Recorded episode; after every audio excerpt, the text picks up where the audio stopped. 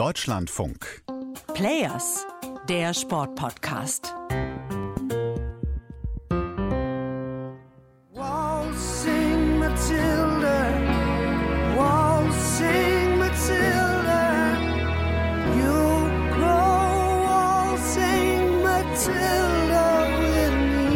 Rod Stewart im Players Podcast mit seiner Version von Waltzing Matilda. Schon oft wurde dieses Volkslied ja vorgeschlagen, offizielle Nationalhymne Australiens zu sein. Hier ist Matthias Frieber aus der Sportredaktion. Hi. Und in Melbourne ist unser WM-Reporter Raphael Speth. Raphael, wie oft hast du das schon gehört rund um ein Spiel der Australierin bei der WM? Ehrlich gesagt, also im Kontext dieser Weltmeisterschaft habe ich es bisher noch kein einziges Mal gehört, aber weißt du eigentlich, warum die australischen Frauen auch Matildas genannt werden? Na, ich habe ja gedacht wegen des Liedes, weil sie eben die Matildas sind. Ja, das ist eine Hälfte der Geschichte. Ähm, es gibt noch eine andere und zwar fanden in den 80ern auch die Commonwealth Games in Brisbane statt. Und da gab es ein Maskottchen, ein Känguru, ein weibliches Känguru und die hieß Matilda, eben zurückgehend auf dieses Volkslied. Und ausgehend davon haben sich die Nationalspielerinnen in den 90ern, weil ähm, Spitznamen für Nationalmannschaften sind hier gang und gäbe und die Frauen hatten ganz lange gar keinen. Und dann haben sie sich überlegt, okay, was könnten wir denn so ähm, als Spitznamen nehmen? Und dann ist dieses Känguru direkt wieder in den Sinn gekommen und die Matilda. Und dann gab es eine öffentliche Umfrage und der Name Matilda hat da auch mit großem Abstand gewonnen. Und seitdem heißen die australischen Fußballerinnen im Volksmund Matildas. Und was die bei diesem Turnier alles reißen können und was das mit der Stimmung im Land macht, das ist heute unser Thema im Players Podcast. Raphael, du warst auf dem Fanfest in Melbourne bei diesem Spiel gegen Nigeria. Jetzt ist das 2 zu 3 aus australischer Sicht ausgegangen. Wie groß ist der Dämpfer? Also das war schon, ähm, war schon eine Enttäuschung, muss man sagen. Vor allem nach diesem 1 zu 0 Auftaktsieg gegen Irland. Da waren eigentlich alle schon so gut wie Weltmeister hier in Australien. Und äh, man hat das auf diesem Fanfest auch so ein bisschen gemerkt. Man muss dazu sagen, Fanfest, wenn man in Deutschland diesen Begriff hört oder Public Viewing, dann denkt man ans Brandenburger Tor und 500.000 Fans, die da schreien. In Australien ist das Ganze ein bisschen gedämpfter. Also selbst wenn die Matildas dann spielen, dann versammeln sich so maximal 300 Leute vor einem Bildschirm äh, in Melbourne, wo ich mich jetzt gerade befinde. Aber trotzdem, als dann das erste Tor der Australierinnen gefallen ist, da war schon ordentlich Stimmung.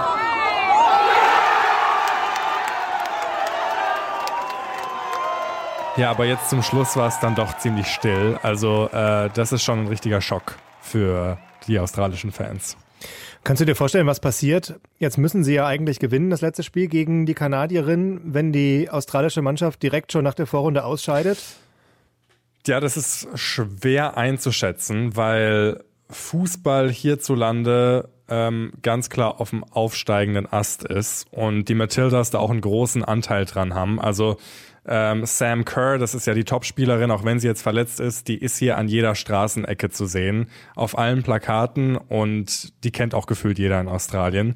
Ähm, also es ist schon interessant. Die Frauen haben fast einen höheren Stellenwert und Beliebtheitsgrad als die Männer. Und ob das jetzt den Schwung bremst für den Fußball, wenn die Australierinnen jetzt schon in der Vorrunde ausscheiden, schwer einzuschätzen. Aber was würde das mit der Stimmung der Weltmeisterschaft machen? Jetzt, wenn du sagst, da sind drei bis 500 Leute bei so einem Fanfest, auch bei einem Spiel der Gastgeberinnen, würde man dann überhaupt signifikant was merken, wenn die gar nicht mehr dabei sind? Nee, also die Australier sind an sich schon sehr begeisterungsfähig und ähm, große Ereignisse stehen Australien gut zu Gesicht. Ähm, deshalb werden die Stadien trotzdem voll sein in der K.O.-Runde. Zumindest in Australien. Neuseeland ist vielleicht nochmal eine andere Geschichte. Können wir vielleicht in einem anderen Podcast nochmal ähm, genauer drüber sprechen. Aber der Stimmung an sich wird das jetzt keinen Abbruch tun in den Stadien. Also die werden jetzt nicht leer bleiben, nur wenn die Australierinnen ausscheiden. Ich war ja vor einem guten halben Jahr bei der Männer-WM in Katar und da hatten wir genau das Thema. Die Gastgeber sind früh ausgeschieden, hatten sportlich auch nicht so viel verloren bei dem Turnier. Und die Stimmung ist eigentlich vier Wochen lang getragen worden, vor allen Dingen von den ausländischen Gästen. Da waren die Argentinier, da waren die Mexikaner, die haben richtig Stimmung gemacht jeden Tag.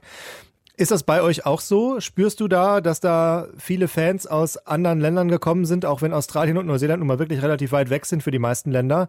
Also sind da viele internationale Gäste, die da Stimmung machen? Ja, das Interessante an Australien ist ja, dass es ein Einwanderungsland ist. Also es sind sehr viele Kulturen einfach schon hier vor Ort, sehr viele Deutsche zum Beispiel. Also jetzt beim ersten deutschen Spiel waren über zweieinhalbtausend deutsche Fans aus Deutschland da.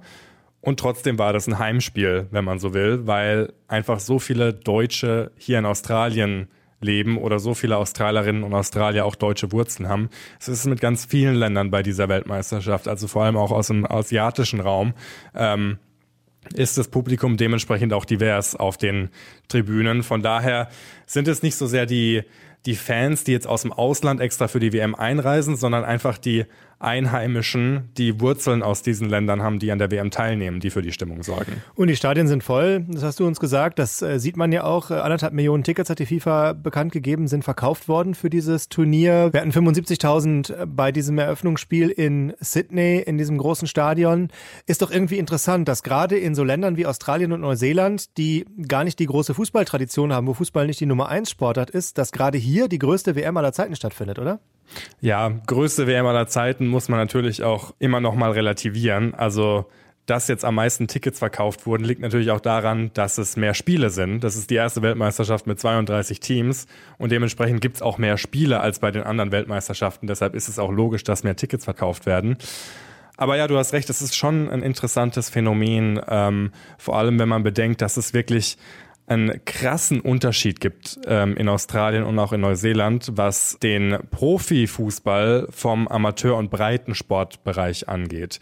Also Fußball in der Breite ist mit der populärste Sport in Australien, wenn nicht sogar der populärste. Der wird von am meisten Menschen gespielt, aber die professionellen Ligen, die fliegen hier völlig unterm Radar.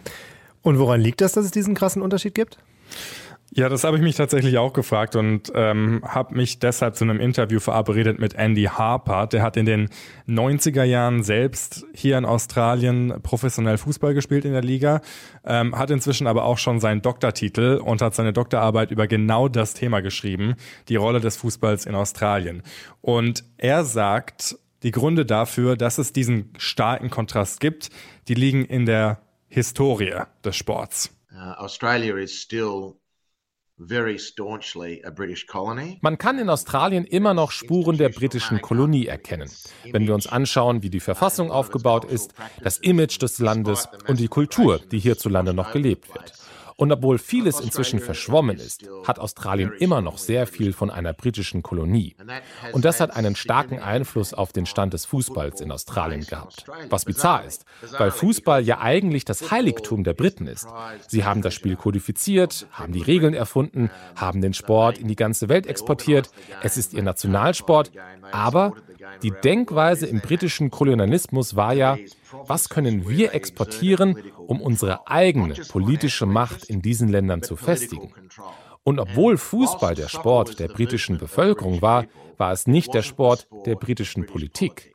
Die Entscheidungsträger, die Kolonialisten in Großbritannien, wollten eine gewisse Art von Britishness exportieren und Fußball hat da nicht reingepasst.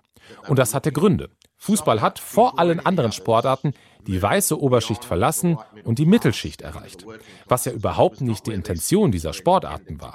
Sport war etwas, was die gesellschaftlichen Schichten vereint hat.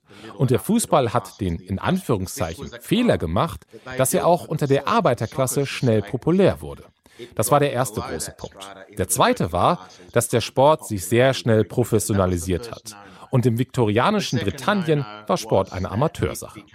Und dann ist Fußball im Kolonialismus auch weit über die Grenzen der weißen Businessklasse hinaus explodiert und hat die ganze Welt erobert. Sie haben die Kontrolle darüber verloren. Fußball war plötzlich kein Sport für Weiße mehr, sondern für alle Ethnizitäten der Welt. Und deshalb war Fußball, um den politischen Einfluss an Orten wie Australien zu halten, zwar nicht verboten, aber auch nie besonders gerne gesehen. Soccer was never outlawed, um, but it was never indulged. Also die Anfänge des Fußballs, die gehen bis in die Kolonialzeit zurück. Und natürlich, ich habe vorhin erwähnt, Australien ist ein Einwanderungsland, deshalb ist klar, dass diese unterschiedlichen Kulturen aus der ganzen Welt den Fußball mit in dieses Land bringen. Deshalb ist diese Basis heute auch so breit. Also die Arbeiterbewegung zum Beispiel in den 50er Jahren, die hat dafür gesorgt, dass jetzt eine dritte, eine vierte Generation am Start ist, die mit diesem Spiel aufgewachsen ist und die dieses Spiel quasi in alle gesellschaftlichen Schichten trägt und auch wahnsinnig divers macht. Merkt man das denn, wenn du jetzt unterwegs bist, beispielsweise auf dem Fanfest oder auch wenn du dich sonst mit Menschen in Australien unterhältst, dass die alle in gewissem Sinne aus irgendeiner Biografie auf Fußball gucken und jetzt nicht nur so plötzlich da eine WM bei, bei Ihnen im, im Land vor der Tür steht? Auf jeden Fall. Und das Interessante ist, dass es ein sehr, sehr junges Publikum ist, was genau dafür spricht. Also Fußball und der Profifußball ist wahnsinnig populär in der jüngeren Bevölkerung. Die älteren Menschen in Australien, die halten sich immer noch an anderen Sportarten auf. Also das sind in Australien vor allem Australian Football, Rugby und Cricket. Vor allem Rugby und Cricket, das waren die beiden Sportarten, die die britischen Kolonialmächte gepusht haben. Je nachdem, wo du in Australien bist, siehst du auch genau noch, wie diese ähm, Systeme funktioniert haben und was für einen Einfluss sie jetzt immer noch haben auf die australische Gesellschaft. Und das Interessante war, dass Fußball diesen anderen Sportarten auch ein Dorn im Auge war, weil der Fußball sich relativ schnell professionalisiert hat in Australien. Also es gab schon Ende der 70er eine Profiliga, die landesweit gespielt hat, wo im Aussie Football, wo im Rugby, wo im Cricket noch von Bundesland zu Bundesland unterschiedliche Ligensysteme geherrscht haben und man quasi nur lokal gegeneinander gespielt hat. Und deshalb hatte der Fußball eigentlich immer schon einen schweren Stand, weil Andy Harper sagt, die politische Klasse, die war immer ganz klar auf der Seite der anderen, der traditionellen, der britischen, der anglosächsischen Sportarten. Und das Ganze hat sich dann zur Jahrtausendwende erst geändert.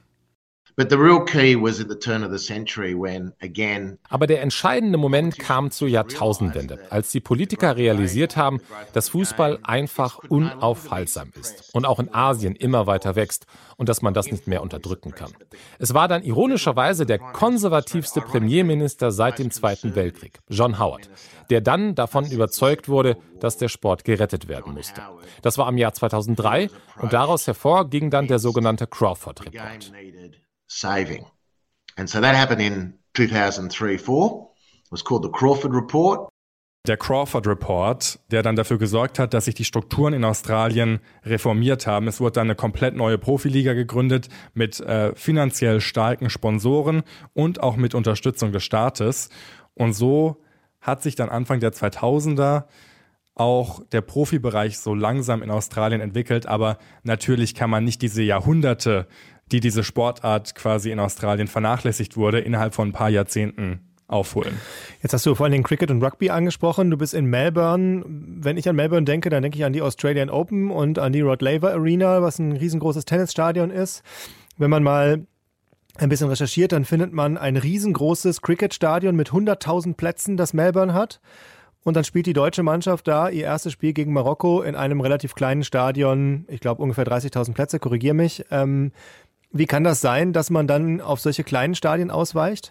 Ja, das ist ganz interessant und die Hintergrundgeschichte dazu, die hat mir Kimon Taliadoros erzählt. Er ist CEO von Football Victoria, also dem Landesverband des Staates Victoria, in dem ja auch Melbourne liegt.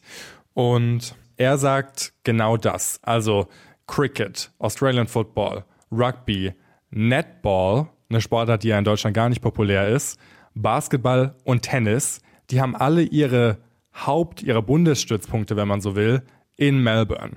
Und deshalb ist es wahnsinnig schwer für den Fußball, sich in Melbourne zu etablieren. Und das merkt man jetzt auch bei dieser Weltmeisterschaft, weil du hast dieses Stadion schon angesprochen. Es gibt tatsächlich ab dem Achtelfinale keine Spiele mehr in Melbourne. Obwohl diese Stadt sich selbst als die Sportstadt der Welt vermarktet. Und das liegt einfach daran, hat mir Kimon Taliadoris dann erzählt, dass die FIFA für diese Weltmeisterschaft ganz bestimmte Regeln vorschreibt. Für das Viertel- und Halbfinale fordert die FIFA ein Stadion mit einer Kapazität von mindestens 50.000. Und das einzige Stadion, das das in Melbourne leisten kann, ist das Cricket-Stadion. Und das ist nicht verfügbar, weil die derzeitigen Mieter das nicht wollten. Und das ist die Australian Football League und der Cricket-Verband by the tenants, and the tenants are Australian Football League and, and cricket. Also ist es ja in gewissem Sinne sogar mit einer Weltmeisterschaft, äh, einer Fußball-Weltmeisterschaft, die jetzt stattfindet, ein sportpolitischer Machtkampf, der da hinter den Kulissen abläuft oder abgelaufen ist. Es ist absolut ein sportpolitischer Machtkampf und das sehen natürlich auch die anderen Sportarten nicht gerne, dass jetzt der Fußball so einen Aufschwung erlebt in Australien, weil die ihren Platz, den sie sich über Jahrzehnte, über Jahrhunderte äh, erkämpft haben, jetzt drohen zu verlieren. Das hat mir auch Andy Harper erzählt. Wir haben einen aggressiven Konkurrenten. Australian Football, die Australian Football League AFL. Die sind sehr gut organisiert und haben viel Geld. Sie verteidigen ihr Territorium mit allen Mitteln.